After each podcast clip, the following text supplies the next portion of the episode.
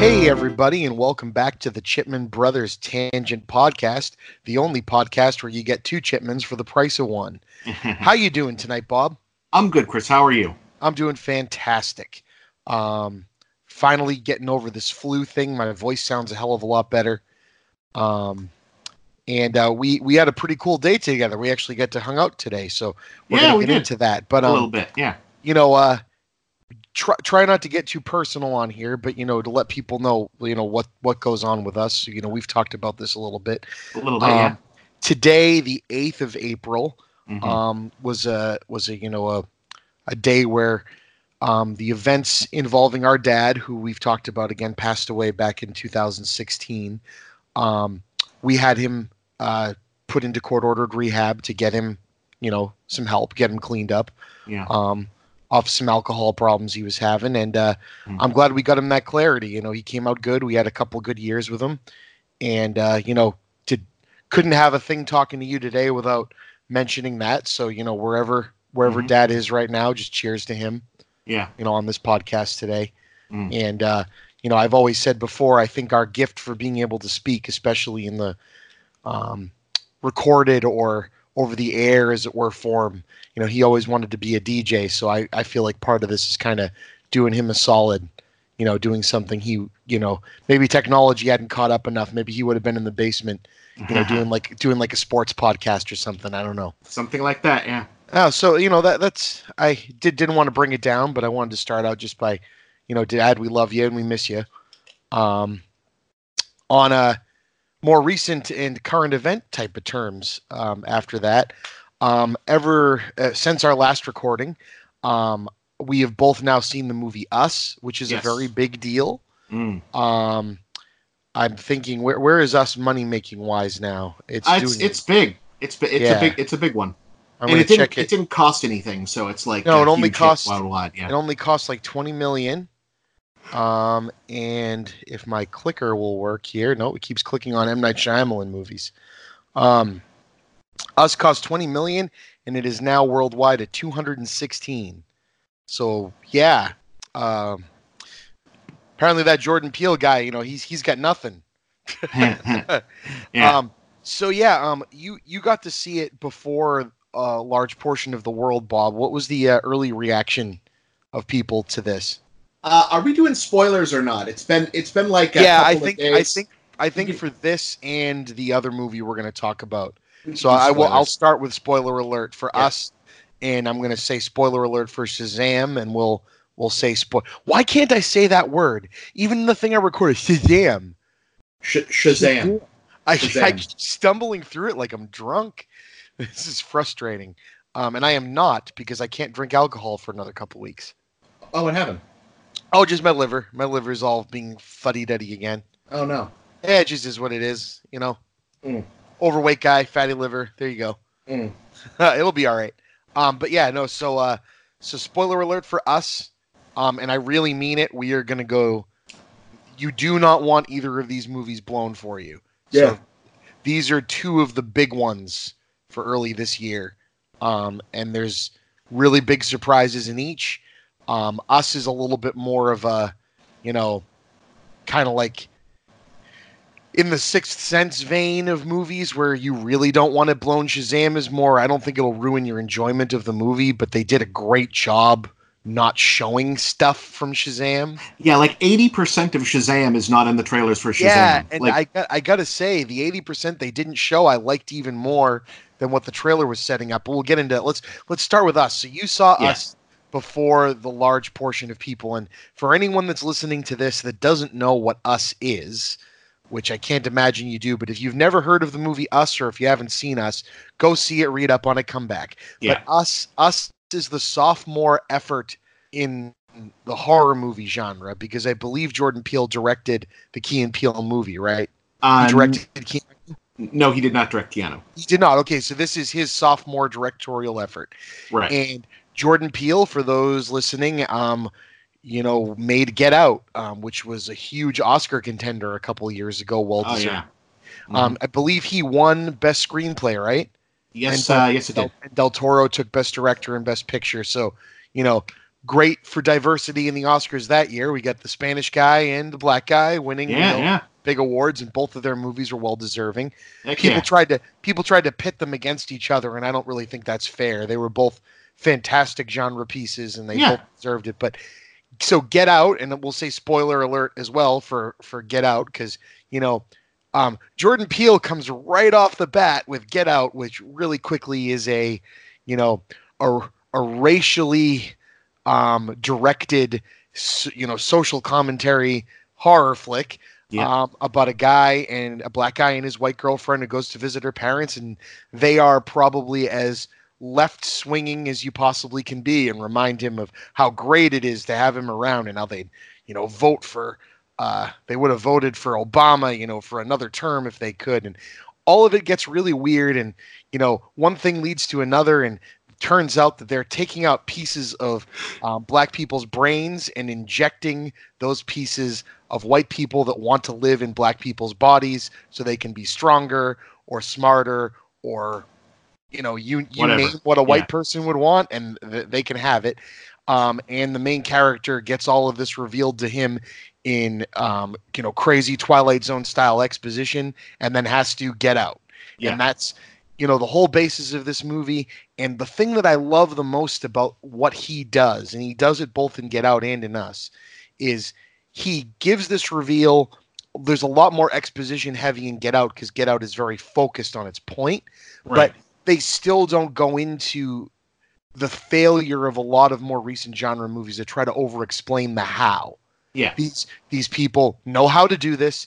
and they can do it and if they go any deeper into explaining the how you either get into oh a cool sci-fi lesson or, no that's bullshit Yeah. it's kind of like in face off they can swap people's faces that's all you need to fucking know yeah. like m- move on Yeah. It just it just has to look real enough. Um, Yes, You know, 'cause yeah not not everyone needs you just need to make it look like it's real enough because like as as people you know as pedantic people have pointed out the the the science behind you know e- like even the the made up version of the science behind whatever's going on in get out doesn't actually work because brains age at the same rate that the rest of your body does.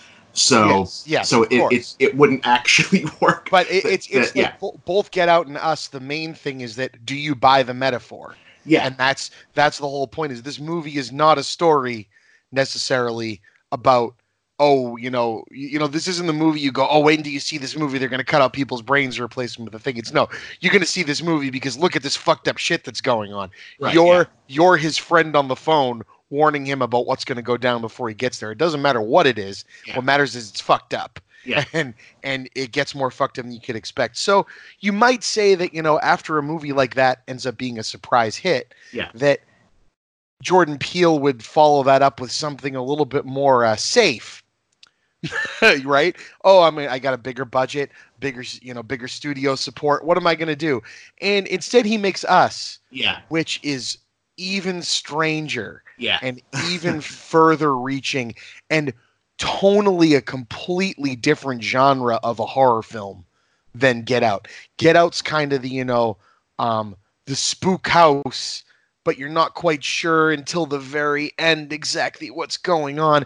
And Us is more just hits the ground as a visceral home invasion 80s horror um, Jason Voorhees kind of movie. You know, it's it's it's gory and bloody and fun, and it has a blast with all of that. Yeah. And um, and the musical score is so classic, classic with the nowadays you know twang. Uh, in fact, when we went to see Shazam earlier today, I was in the bathroom.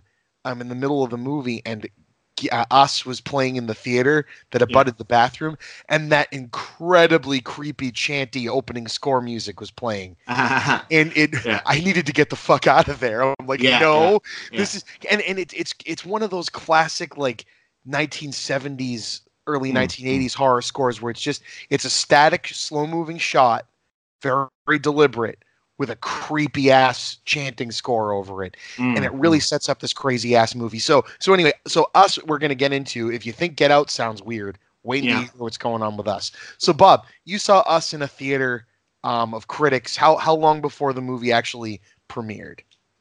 a couple of days couple of days. couple of days And how how was the reaction in that room? Uh, it was it was interesting. It was um, it, I mean, like people were really into it, and I had I think the same reaction um, when it was over that a lot of that that pretty much the the the room had because you know critic critics and audiences react obviously to movies differently because you know everyone else is there having fun and we're at work Right. you know so which is and i mean that's not to say that we're not having fun but like you know every you know like when a movie ends in a way that is you know kind of like surprising or you know kind of like uh, just kind of like you know blows your mind out the back you know everyone else can sort of you know, if they want to can just kind of go it's like man that's crazy I, i'm gonna go back to my car and think about that or get on with my day or whatnot whereas you have to you know, rewrite like- your entire thought. right like me i have to kind of sit there and go oh man i gotta think about this because i have to like you know like write this down and figure out what i thought about it like right away. And i i prefer to like like i mean i said and wrote in the review that i delivered because it had to like be posted in like two days and it takes like uh, i do reviews in video format so i have to like pretty much do things right the hell away. Uh, and uh, so I said up front that it's like, you know, I'm to give this a positive review because I really liked it, but I can almost guarantee you that I'm to not like this review, uh, just the format of it in like a couple of days because I'm probably going to completely change my mind about what I think is going on here. And because it's so bizarre and uh, pe- people were really surprised by it. Uh, the the audience is like, I mean, it's a crowd pleaser of a movie because even though it's an incredibly bizarre film, like premise wise and visually, like everything in it is weird. Like the visuals are weird, the angle is weird, what the monsters quote unquote are are weird. It has a weird score. Like everything in it is just a little bit off.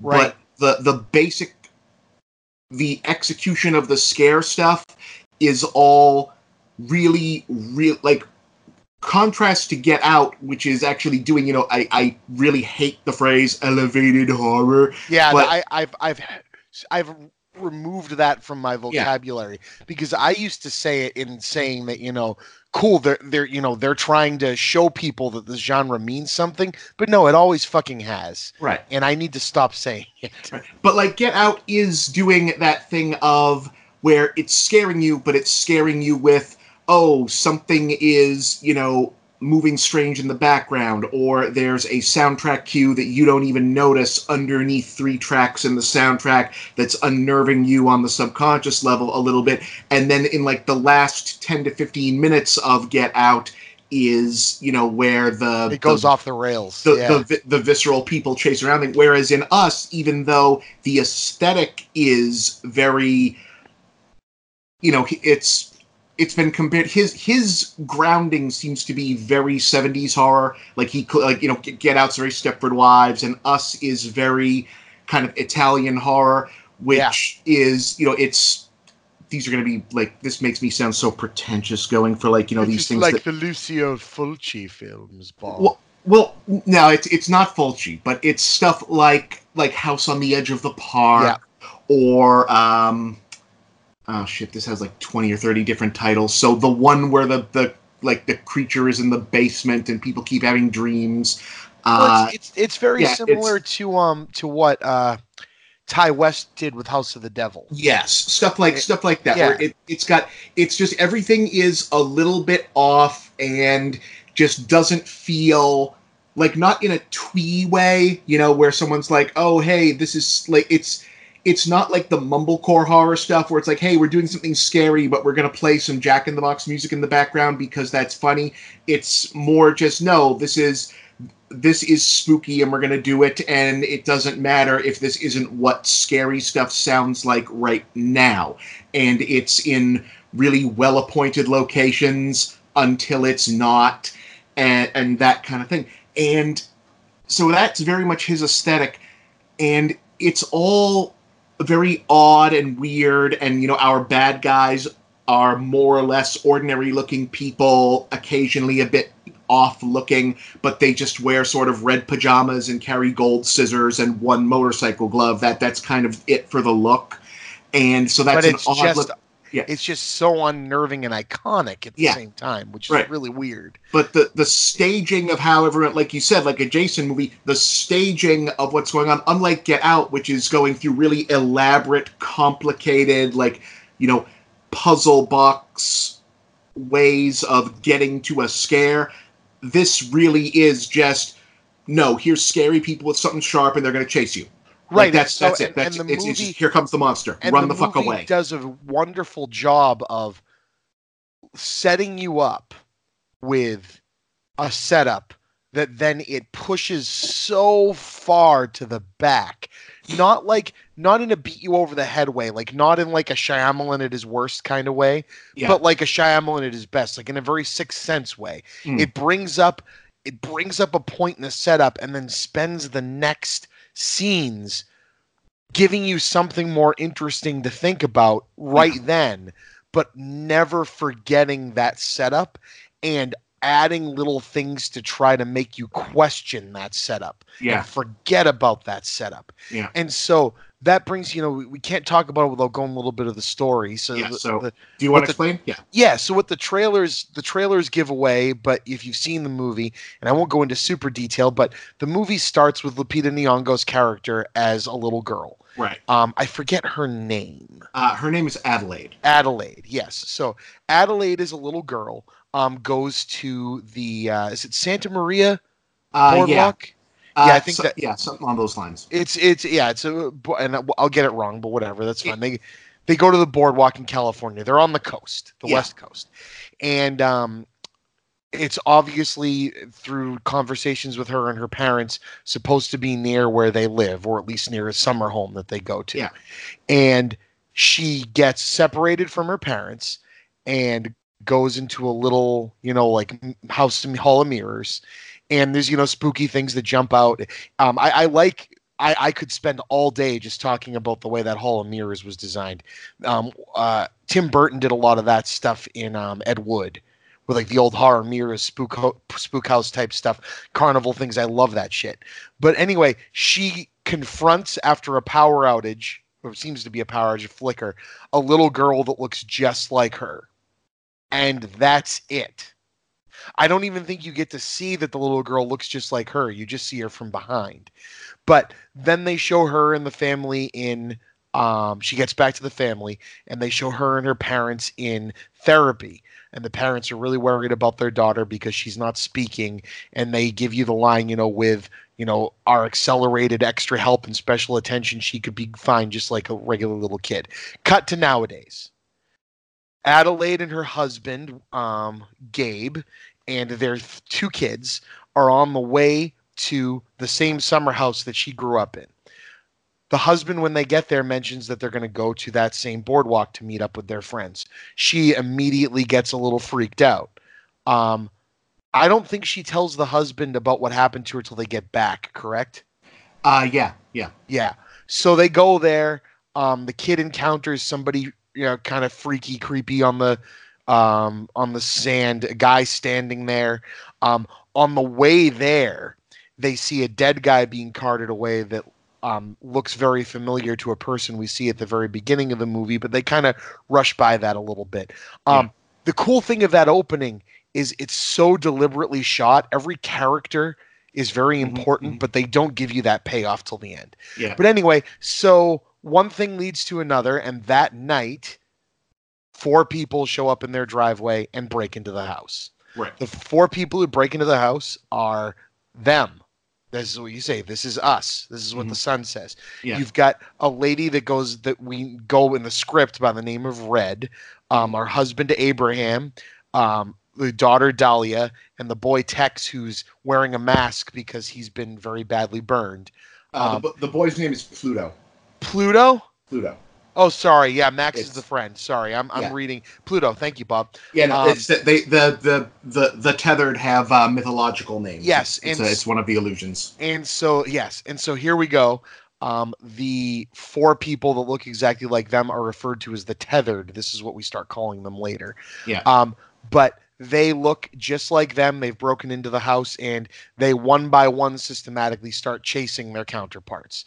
So Abraham chases um, Win- uh, sorry uh, Gabe out the door down to his boat, which was his new beat his his new to him beat up old boat that is one of my favorite sequences in the movie. Yeah. So we'll we'll start with him. He is fighting, you know, his counterpart. They end up out on the boat. Um, he ends up tied up with the counterpart, uh, the tethered, driving him in a yeah. boat. They have this awesome fight that leads him into the water, and this is the sequence in it that's the most like a Friday the Thirteenth movie Yeah. because it's like a perpetual motion machine of things. He's floating in the water and goes, "Oh, yeah, the boat always turns left." So the boat ends up circling back around and brings the tethered guy that it's dragging around to him so the guy can get him again. yeah, It's it's really cool. And eventually they do an incredibly Friday the 13th style death where he turns the motor on and cuts the tethered guy up and kills him. yeah. And it's wonderful. awesome. Um, It's so old fashioned. It reminded me a lot of the very overdone version of that in Club Dread, yeah, where Yeah. the legs where the legs are still swimming after they cut him in half. But anyway, Yeah. um, so then we cut back to the house, and the daughter is being chased by the tethered version of her, which can run really fast, just like her, and the son is having uh his little you know spooky game with the lighter thing that he has with the kid with the um match. So they're um situated. Now we've got Lupita Nyong'o, Adelaide confronting Red, who has now handcuffed her and gives her the exposition in a really creepy ass fairy tale that she makes up about what's going on. And Bob, do you remember a little bit more than I might about what exactly she says? uh it's. I mean, It's kind of it- jumbled. I like that all the exposition is being given to us by a fucking crazy person. yeah. So we're never quite sure how much of it to believe or not. Yeah, well, it's basically a lot of references to the I. What what she what she essentially attempts to it, like explain to her is she she refers to herself as Adelaide's shadow, and implies that they are connected in some way, and that whether she wanted to or not, she has had to, uh, and has been aware of the fact that she has had to uh, like endure like the negative versions Of, of, the exact of- same life that Adelaide lived. right so like she is like she has two kids who are like you know freaky monster kids And are products of basically rape. right I mean, yeah she she says, Yeah. you know, I, I, I, I, because you met Abra, uh, because you met Gabe, I was forced to marry Abraham. right. I was forced to have two children. I guess her son was a C-section. yeah She said I had to cut him out myself, and this whole time, she's doing it with this voice.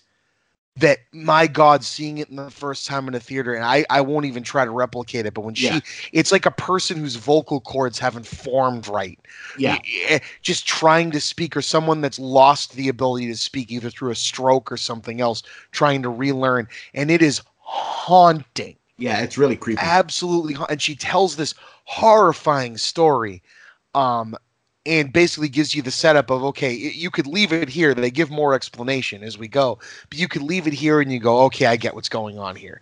And so she has plotted revenge for basically she's a have not and adelaide is a have and she has plotted revenge on her which is why when we find out later when we meet that hey guess what you thought this movie was small? Because all the trailers only show you the four tethered for this family but no no no no no. Every single living human being in the entire united states of america has a tethered. Oh boy. That's Yeah. when the, i couldn't believe the scope of this movie but we'll get there. Yeah. So she gives she gives this story and then you know basically you know says i'm going to have fun doing this. We've been planning this for a long time. Yeah one thing leads to another. They escape. They make it to their friends who they met at the beach earlier's house, who, um, unfortunately, just as they're about to get into the house, this is the big reveal where their tethers pop out and murder everybody in the fucking house. yeah And, you know, people, th- th- you got to get through the entire story of the movie because this is where some of the immediate critics of the movie call bullshit because they go, well, why would they immediately kill their others? And why did the other family get kind of the cat and mouse game played with them. Yeah, Well, it, it, it kind of all makes sense when you get It- through to the end. it does eventually make sense. Yes. So so th- so this family all gets killed, and we realize as they sit there and watch a news broadcast after the wonderful thing, and that that's the thing I like about this movie. This family, they're not weaklings. Yeah. They're not like, oh, poor me, poor me. Um, Lupita Nyong'o and her husband and their family systematically off all of the tethered in their immediate surroundings. Yeah, they're good at this. Out, outside of Lupita and um and uh, Pluto, who are MIA. We don't quite know where they are yet, but they're Yeah. they're MIA right now for this. Yeah. So they watch the news report that comes on, um, basically saying that this is happening everywhere. People are coming up out of the sewers, is what they say. Um, and you know there is a cool line at the beginning of the movie that you're not quite sure what it ties to that says the United States has all these interconnected abandoned sewerways and um, mines and everything. Nobody knows what they're used for to this day. Well, there's an explanation coming. So they beat feet, drive around. The daylight comes, and they're driving down to the boardwalk because that's you know where all of this started for them. And Lupita seems to be drawn there. You know, uh, Adelaide. She keeps saying, you know, okay, she's told her husband what happened to her as his kid, how she saw a direct copy of her, and this was obviously the direct copy of her that has been somewhere plotting revenge all this time. We don't get quite more than that yet, outside of her creepy ass story. So they get to the boardwalk, and you realize that this is, you know, crazy post apocalyptic dead bodies in the streets being offed by all of these tethereds. yeah. And then we cut to the shot of the tethereds, all now no longer killing people, standing there doing the Hands Across America thing, which is something that we caught at the beginning of the film, um, which is later revealed that it was Adelaide watching it on TV. You know, But you know the- what's I don't want I don't I don't mean to cut in. I don't, No, it's I don't, I okay. don't mean to cut in, but we did we did the because I mean you're on a roll, but they, they I just love this is talking about it. Like Yes, I'm, I'm I I, picturing I, it in my head, and it's driving me nuts. I know that you do, and uh, th- this is. Uh, have you had the experience that like people really don't remember that Hands Across America was a real thing?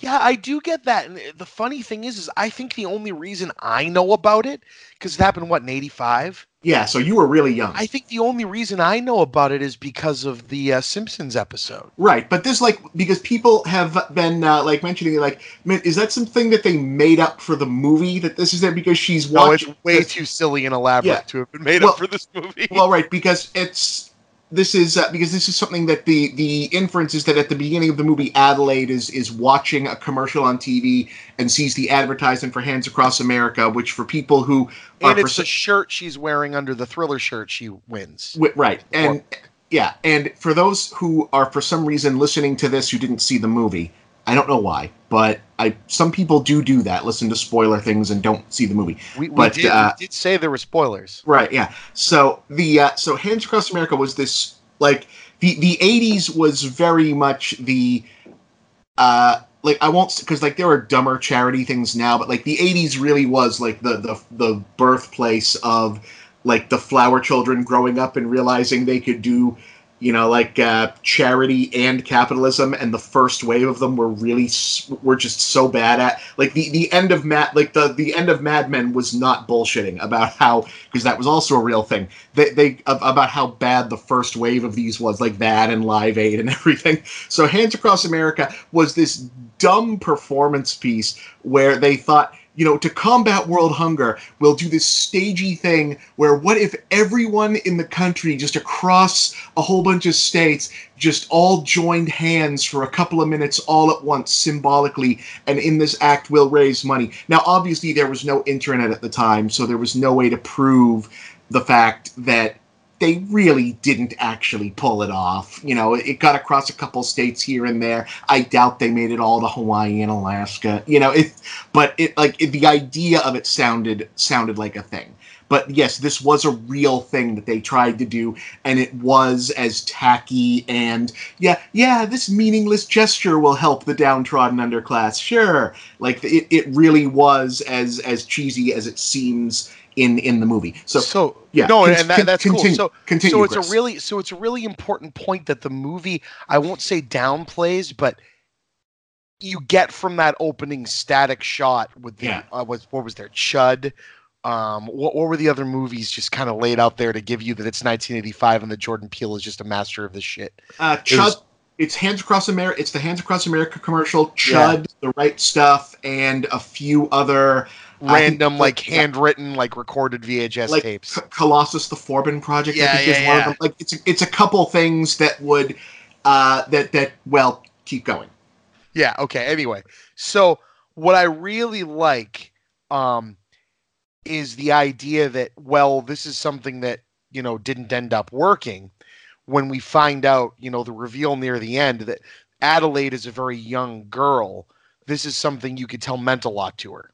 Yeah. You know what I mean? Like this is going to be a big deal, and that that's that's kind of important um, to where we end up going. So um, they get down to the boardwalk. There's this cool thing that reveals that um, you know the tethered may or may not be able to be controlled from time to time by their counterpart, where the son puts his arms out and gets the Pluto counterpart of him to walk backwards into a fire to kill him.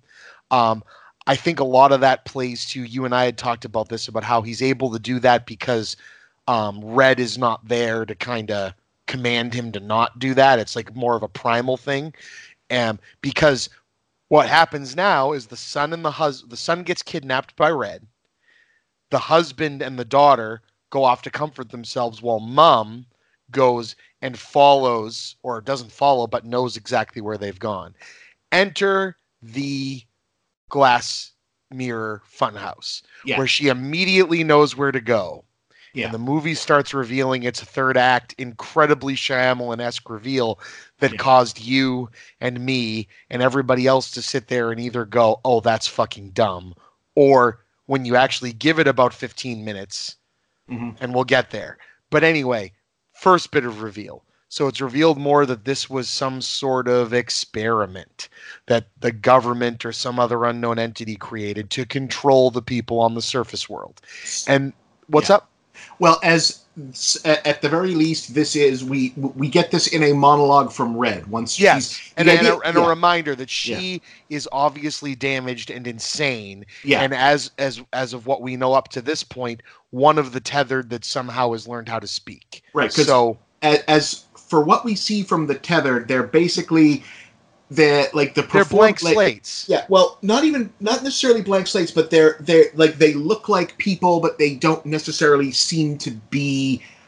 ev- Like Red appears to be somewhat like uh, uh, like a higher evolution of the rest of them, but she's clearly at the very least out of her goddamn mind. And the others are, uh, you know, they they speak in animal noises. They try to imitate other human behaviors, but they don't quite get like the uh, the the one that looks like the white family's mother. Uh, you know, is can't, trying. can't scream well, when her daughter dies. yeah, Yeah. well, well, she can't scream, and also she's trying to put on like makeup and doesn't quite get the makeup, and the yeah. the- I you forgot know, like- about all these things. the the one of them had the the mother had the plastic surgery scar, so she like uh, stabs herself in the face to try and replicate the scar, and can't figure out why that's like something that she's not supposed to have done.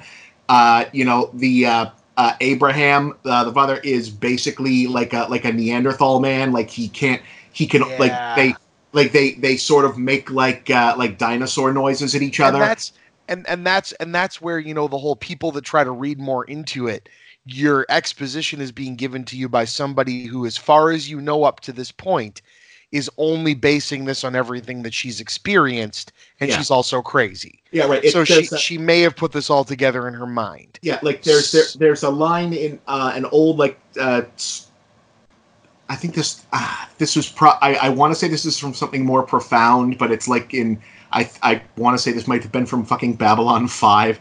Of, Yeah, that's of- profound enough That's it's close. I like Babylon Five, but it's from uh, of you know trying to explain an encounter with like a god being of saying it's like you know just p- pick up an ant and look at it and then put it back down and you know what do you think the ant says when the other ants say dude what the hell just happened you know is that the, these are things that are Right. there that the like whatever the tethered are they look like people and someone has at the bare minimum shown them how to use two rudimentary tools and wear clothes but they really don't have any concept of what they are or what they're doing. So so they're the, these are not reliable narrators of anything. and and the cool view like you you start getting these reveals as she's saying this because she her her view of it is they thought they could split the soul between two different bodies but the soul can only can inhabit the surface person so we're left without souls and yada yada yada and it's Yeah. it's really cool but they're showing you all of the shots from the beginning of the movie again which seemed like nothing shots but every shot of like a person sitting at a table at the carnival eating cuts down to a tethered version of them eating but they're you know eating you know um, raw rabbit because Yeah. rabbits reproduce and are cloned like rabbits and so that's their food source that's where all the rabbit imagery is coming from Right. and the ones on the roller coaster they cut to ones in a room moving like they're on a roller coaster so before red's control whatever linchpin has caused her to be able to be in control of them before that they were kind of just mindlessly walking around doing whatever their surface counterpart was doing right. Um, and it's it's a really interesting thing. So he, herein we get a standoff between Red and Adelaide, um, Yeah. to which Adelaide, um, you know, after Red, you know, there's this wonder. I mean, nothing can be said, and we really haven't touched on this yet. Remember, every single actor in this movie is playing two people Yeah. And Lupita Nyong'o because she's playing two people that are both have dialogue Yeah. and both are very different in the way they walk and move and have dialogue. It's it's I think you coined it or you said it. She you have to play both Michael Myers and Laurie Strode. That's a near impossible task. And I had talked about how there's been other um, female horror performances within the last year that you know Toni Collette that was you know incredibly great performance, but it's a performance of one character. L- Lupita's doing double duty. This is this is an Oscar performance in and of itself, and it, it better win and it better be up for it because holy shit! But the sequence that happens now is her, you know, in a game of cat and mouse of like the shadow and the person, you know, and, and it gets intercut with her talking about, you know, when she was down there dancing, she was up above dancing, and they were both great, accomplished dancers. And there's all this metaphor and back and forth. But eventually, she, Adelaide kills Red and gets back to her family, and they have to go off into the world. Yeah. And they show you that the um, uh, tethered have accomplished the hands across America thing that we were unable to do as a um, a haves instead of the have-nots that we were unable to do to provide money for the lesser people, which these tethered are a stand-in for. Um, or could be a stand-in for many things. You know, if you wanted to go political, it could be you know people in the Dust Bowl Midwest versus people on the coast. However you want to do it, Yeah. uh, you know it it it it speaks to to everybody that want to let it speak to them but then you realize okay where did this hands across america thing come from oh crap we know that adelaide was watching that and had that shirt. Oh crap. How did the tethered version of her that has now been revealed was a girl that looked just like her that reached out and crushed her throat and dragged her down into the underground world and swapped places with her?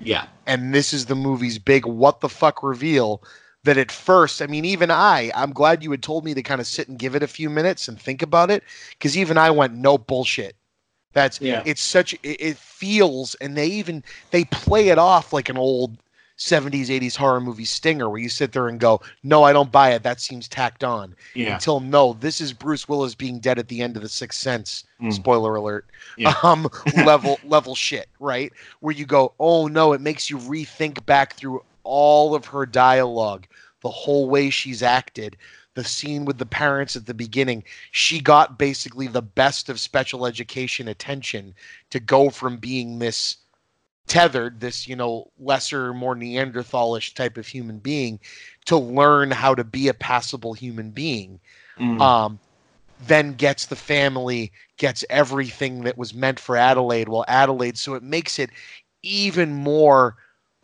of a of a um a tragedy in Yeah. that this again it's a tragedy that these tethers exist too so it's that horrible duality of you know which one do you feel worse for kind of a thing? Because adelaide who was you know stolen from her family and forced now not as a tethered to just do what the um, surface person did, but forced with full knowledge Yeah. to go through these things. Yeah. It's it's terrible. And then you you you have to go through all of it and it makes you rethink and you know she goes, well, I don't really talk all that much. I, I feel uncomfortable doing it and this thing you go, "Oh my god, the movie's been telling me this the whole goddamn time."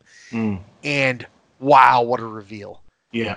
And um, also I, I love the imagery of how the the way out of the underground is just an escalator that goes downward.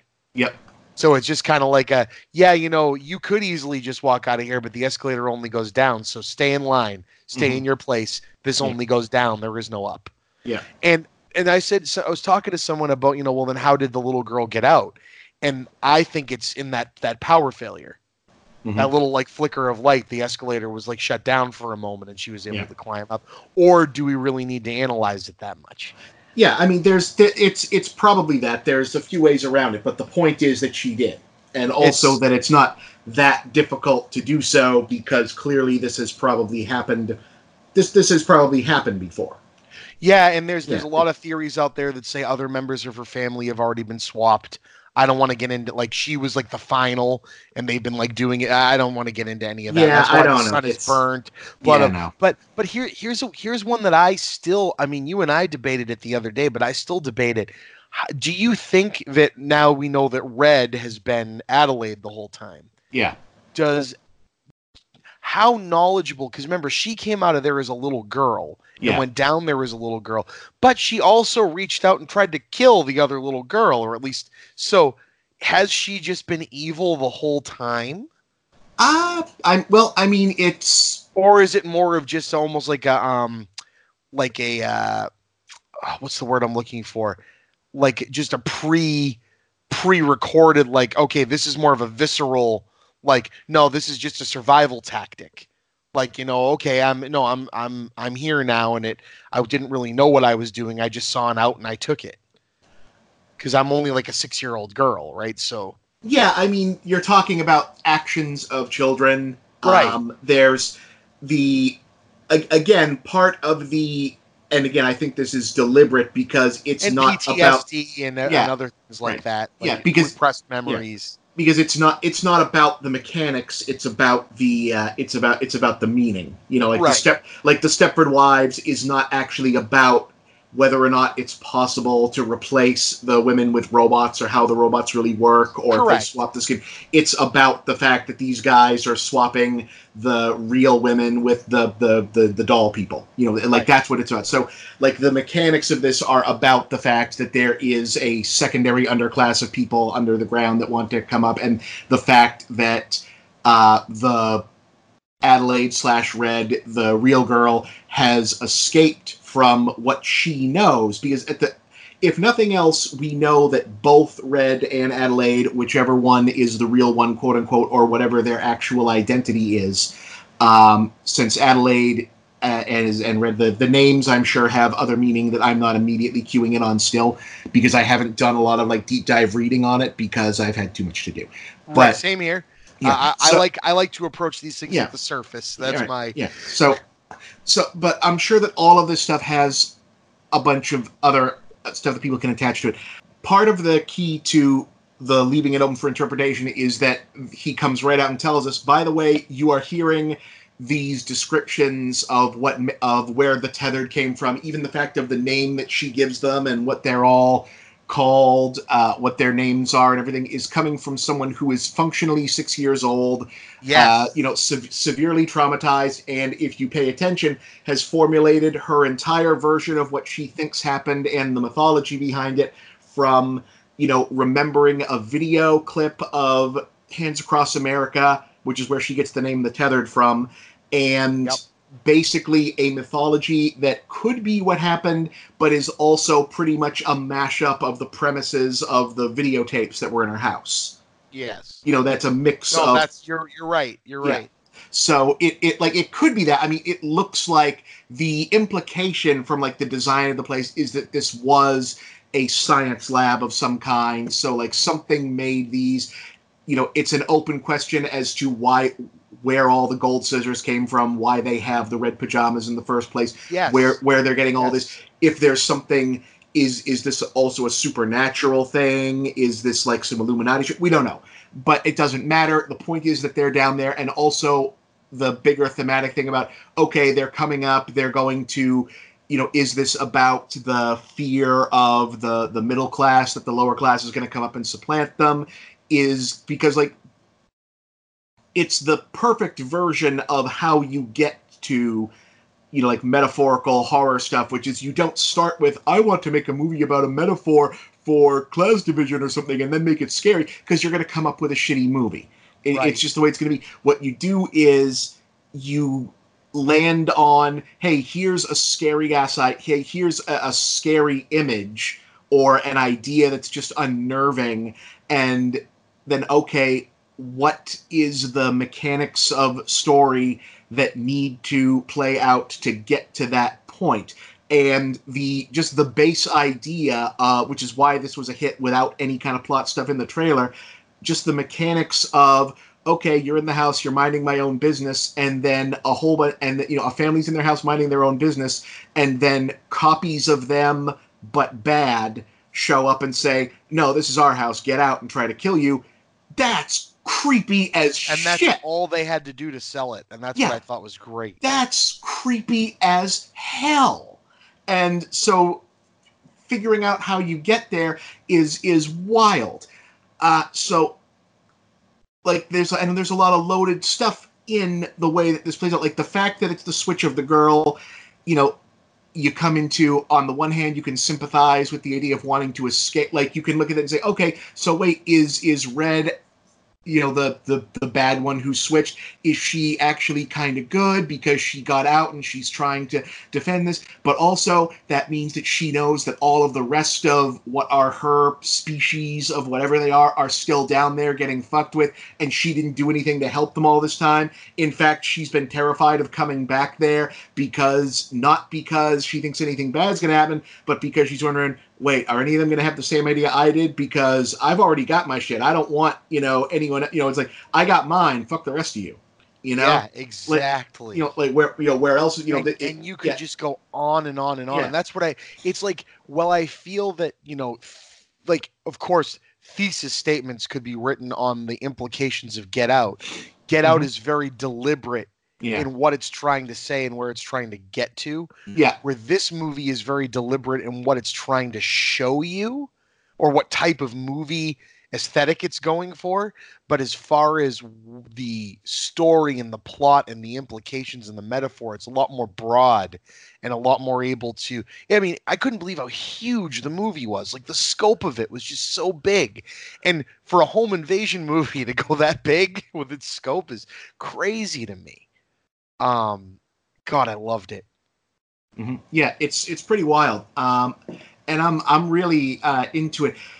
There's been a few other uh, you know of people have like pointed at it, and I've I've been like you know sourcing a couple things of like what other because Jordan Peele is another of these guys who really loads this stuff up, but then doesn't show his work. Like he doesn't brag about you know Well, putting he's- things in. he, he's a strong believer in death of the author i heard him talking about that a lot like he wants Yeah. the he wants the work to be what the people turn it into not necessarily what he intended and i and i like Right. that Right, but like when when some people do like uh, like mythology references and stuff in movies, like they want you to see that it's like, oh yes, right, that he called that guy Zeus. That clearly means something. That's you know that he he wants you to know that that guy read his Bulfinch's mythology. Where- right Whereas in in this, you know, there's a lot of this stuff is very big and eso like i mean there's a couple of them. Obviously you know she she does follow a white rabbit through a door in the wall down into the the the, the other world under the ground. Yeah. that's not like every like that's everyone kind of gets that one. But like the and some of the like the socio-political stuff that's just sort of observations of the world of you know co- of covering up you know that you did something shitty and uh, doing a bad job of it like uh, when the in the early 80s girl goes into the uh, hall of mirrors thing it's got this sort of like super like racist but not intending oh to be yeah so incredibly racist native american stuff yeah, going it's, on it's it's it's a Native American Vision Quest thing, but then when we see it now, it's been painted over, and now it's it's a Merlin thing. but it's it's but then inside it's still It's all the same exactly stuff. same. Yeah. and it's and, and it and it still has like an owl jumping out at you, which is a kind of universal ancient symbol for a messenger of death and transition and whatnot. Um, there's uh, a Scandinavian, uh, um, or uh, sorry, Norwegian, uh, you know, like myth about uh, what are called holders, uh, which are you know, depending on who you ask, are sort of like the antecedents of. Uh, I'm sorry, the opposite of antecedent of trolls and. Uh, what we would call fair folk in like uh, Celtic and Irish stuff. You know the the the the, the mystical versions of people. Yeah. Right. And in certain versions of that legend, they look like people, but they're not. You know, you, you I think you've heard this, uh, like the you, you like the the fairy tale about uh, you know the the girl you see in the woods, and uh, if you if, if if you look at the coat and you see the tail, you're not supposed to mention the tail. yes. Yeah, like that. Like there's versions of that where uh, there is one of those for every person, and they want to the in English in the English version it's called the changelings. you know, where they of where they course, yep. where they want to swap out your baby. In apparently in some Norwegian versions, um, people hang uh, a pair of symbolic shears over a kid's bed that's supposed to be there for if a changeling shows up. So Shit. so there's like little business of that and it's like oh right a changeling of course like there's uh, i won't say the name of the movie because i don't know if people have seen it and it kind of gives away the game but there's another recent movie that's about uh, trolls slash holters slash holter skulls and such that uh, that also had that I was like oh okay so there's been two that did this riff recently that uh, that had that Cool. in there so uh, you know and uh, there's when she mentions that she thinks the tethered don't have souls i was like oh okay homunculus right so yep. Yep. let which Exactly. you know and uh so like and sure i went back to see it a second time and uh, on the way out i heard uh two younger people because you know there's a whole generation for whom anything on adult on uh, toonami is the is the cultural reference it's, it's like so dude that was like Fullmetal Alchemist with the homunculus nice. so so uh good on that so yeah So I think I think we can bo- both because we could go on forever on us. yeah I think we can both agree that us is awesome, and it's gotta Yeah, still be in yeah. theaters when people listen to this. So oh yeah obviously, you if you listen to this to the end, we hope you've seen it already. yeah But if not, please go see us. Us is um, yeah, I I was blown away by it. I think we're gonna be hard pressed to find something as interesting and thought provoking as that this year. So I I. I'm I'm hoping that's that's up for all the big awards. So um a movie that doesn't need as much insight because it's pretty much what it is on its on its surface. yeah Um but I want to talk about because of I I know the world heard how much you loved it. I mean, you gave this a 4-star review. yeah Um and I completely agree. Um and I just want to gush about exactly how how much Shazam just made me so goddamn happy. Um you you loved Shazam, Bob? oh loved it And loved so it so Bob, Bob and I I was waiting for to get my car worked on today and Bob and I went and saw Shazam. Um this was like your fourth time seeing it? yes Okay. And so, first of all, just like us, I'll say that Shazam, and we talked about it earlier, does not tell you or does not show you any of the best parts of Shazam in the trailer. So don't think you've seen the whole damn movie because you haven't. Um, Shazam is, and I'm I'm gonna say this. Uh, I I thought this earlier, and I'm gonna say it right now, and this might be controversial. Shazam started as a riff on Superman, right? It's it's just it's an it's another like poor man's Superman would be the joke, but Shazam as the Yeah. comic was more popular than Superman. But yeah it it is you know you can't talk about Shazam without talking about Superman because it hits a lot of the same sort of um, childish, um, you know, perfect human being, um, you know, good good guy like ca- stuff that Captain America does, Superman does, Shazam as a superhero. It's the embodiment of you know perfect, honest human being, and so I like that kind of story. I know a lot of people think the Superman thing is boring.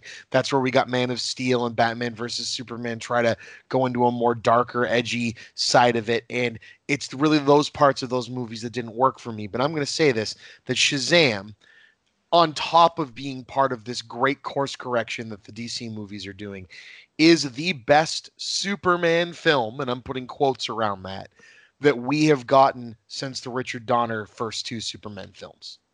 Mm. And I really feel that way. yeah.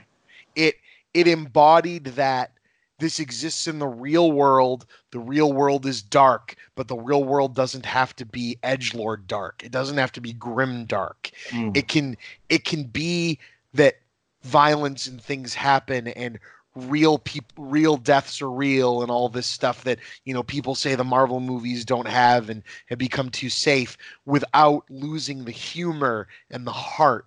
This the the feelings i had while watching shazam to a lesser degree but the feelings i had during watching shazam were the same type of feelings i got watch watching the guardians of the galaxy films.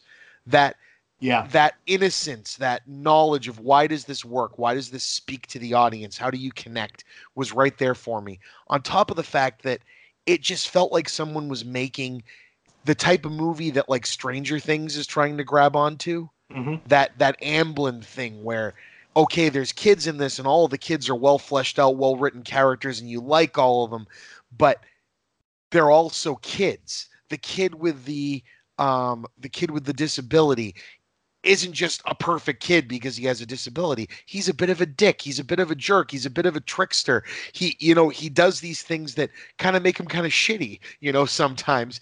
And that's not like meant to be looked at as, oh, this is some sort of bad kid. No, he's likable even because he has those things. You know, um, th- these people have their downsides. We're introduced to Billy Batson with him, you know, not necessarily, well, it's something that you should be getting arrested for, or, you know, some he's 14 but just kind of being a trickster and messing with the cops but he's doing it so he can find his mom. You Mm. know um it, it, it had the new line cinema logo at the beginning of, a, of it and that's they made a new line movie. They made teenage mutant ninja turtles meteor man um those 90s superhero movies that just they it hit a certain thing that i've been missing and i was nearly in tears. I was so happy with this movie it's just Mhm. wonderful. Did, did you have the same reaction, Bob? Yeah, I was. I, I mean, I've been anticipating this for a while, and I wanted it to be really good, and it, it really exceeded my expectations. I I was. It's just it's just so damn good. It's It ju- really is, it's- and and even like you could criticize it by saying, okay, this is the other thing. Like the Marvel movies, and again, I don't I don't want to make this a DC versus Marvel thing because I love the Marvel movies. I loved Captain Marvel, but this it just feels so like it's like I I, I like going back to the Guardians of the Galaxy movies because they didn't feel safe. yeah. they didn't feel like you couldn't feel the hand of Disney on those going, no, you can't do that. You can't try that. You can't make this overlong because of that. the Guardians movies felt like a guerrilla operation, like they were trying something new and taking um, chances. And this movie, okay, so they first off, the entire well, entire half of this movie is trying to write a good villain. In fact, our our big introduction at the beginning of the movie is the the setup for the villain. And do they go a little overlong into trying to make the villain an interesting character? Yeah, they do. But do I like it? Yes, I do. You know, so okay, maybe the first half of the movie is long. It's about a two hour and 15 minute long movie. Maybe it could be 20 minutes shorter, but I was never bored with it. I was riveted by it. Mm. And and this is where we get into the so everybody knows the setup of Shazam. There's there's a wizard. He's the last of seven wizards. He was trying to protect the world from the seven deadly sins. His Yep. name is Shazam. Um, he passes on his power to a person who is pure of heart. Our villain was a guy who was turned away from being someone who's pure of heart, and he couldn't find. He went through like what sixty some odd people before finding Billy Batson, Yep. giving him his power. Now Billy is a superhero. Yeah. so the first half of the movie is Billy being a superhero, learning what it means to be a superhero, learning his powers. There's a great scene that I couldn't imagine ending up in a Marvel movie, but I'm so happy it's here, where there's a robbery and he gets shot. And the way they pace the scene is it's like, shit, we don't know if he can deflect bullets yet. We haven't Yeah. seen this yet. Yeah. And the bullet bounces off, and the two kids' immediate reaction is give the guy his gun back, shoot me in the face, and make sure it's not just the suit.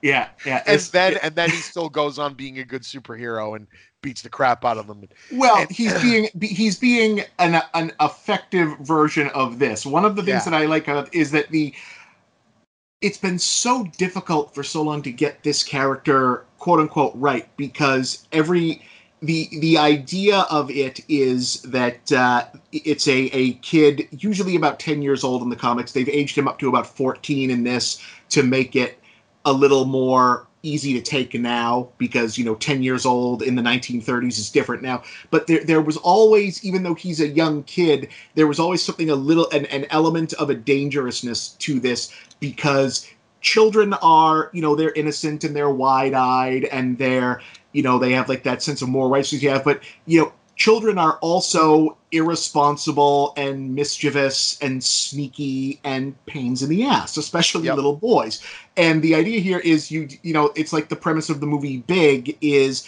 okay so you take a 10 year old kid and you not only give him a, an adult sized body but you say okay you're not just a grown up you're literally superman you you're impervious to bullets you have all of these powers and not only can no one tell you what to do no one can stop you from doing anything.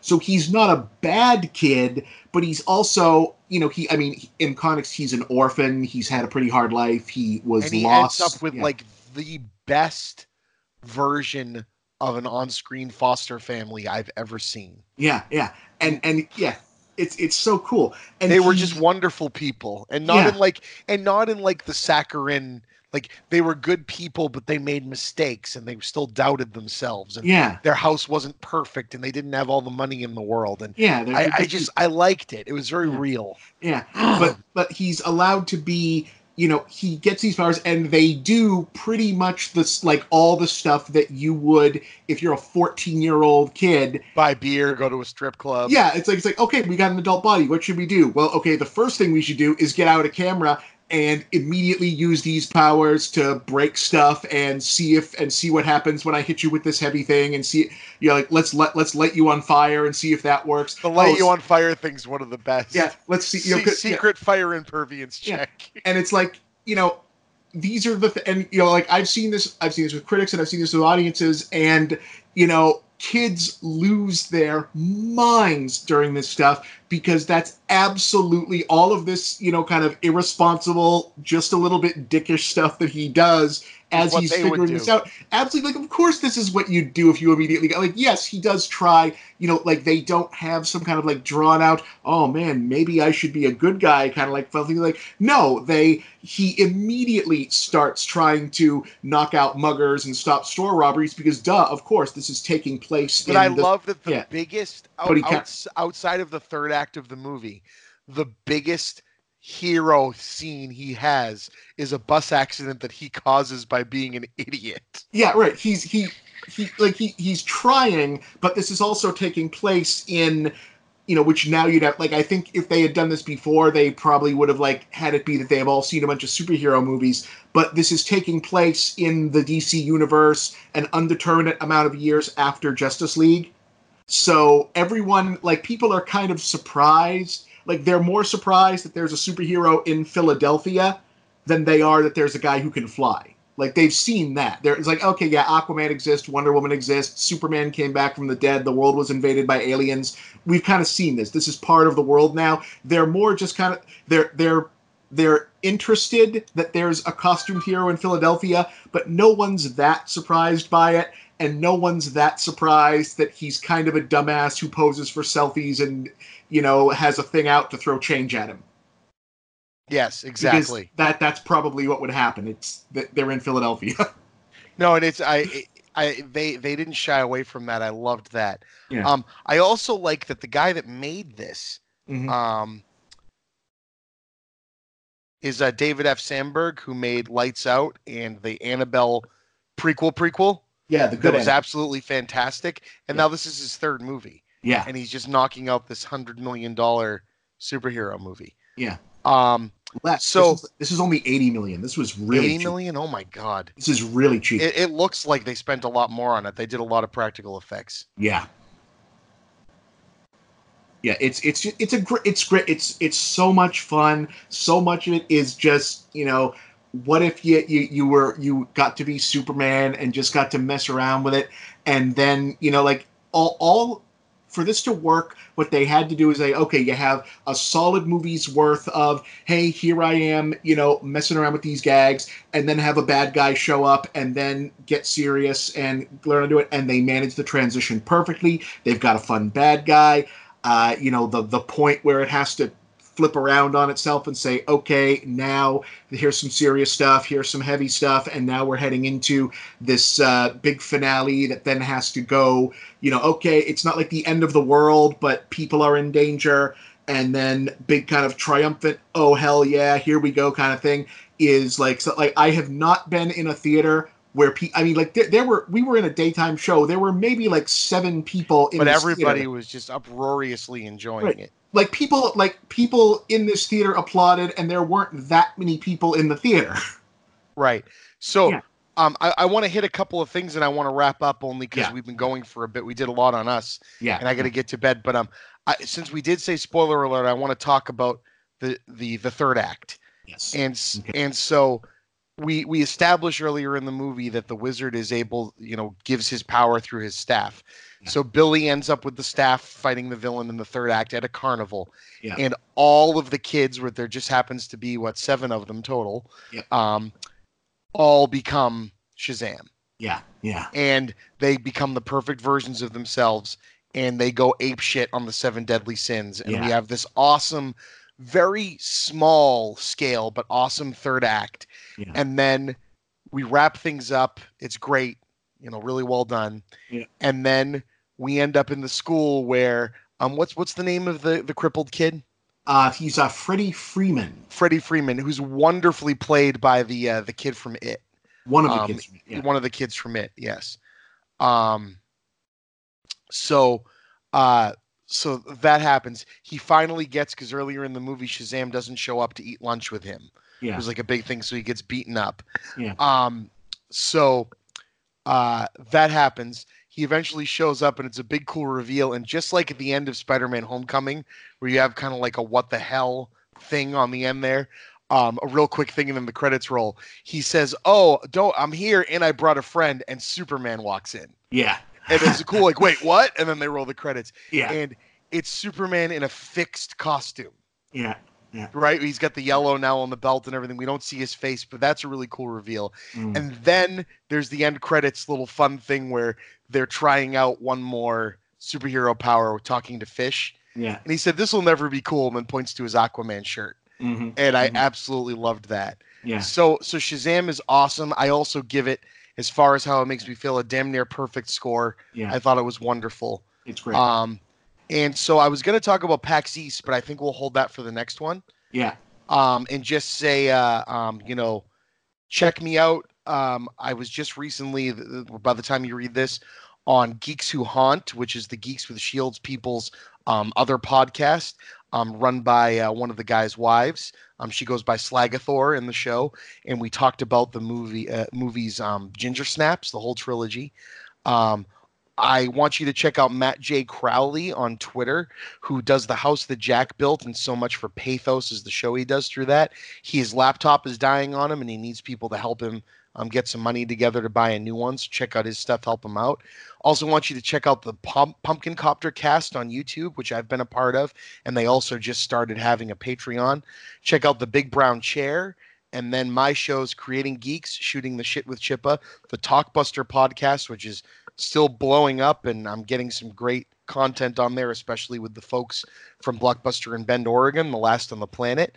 And help me get my Patreon up to $300 a month so you can win some Blockbuster stickers. Bob, do you have anything else you want to add? Uh, no, I'm in the same places that I usually am, so check my stuff out and follow me on uh, Twitter at, at the underscore movie bob, weekly film critic at the escapist. Check it out. All right. And as always, thank you guys for coming along on the tangent, and I'll catch you later.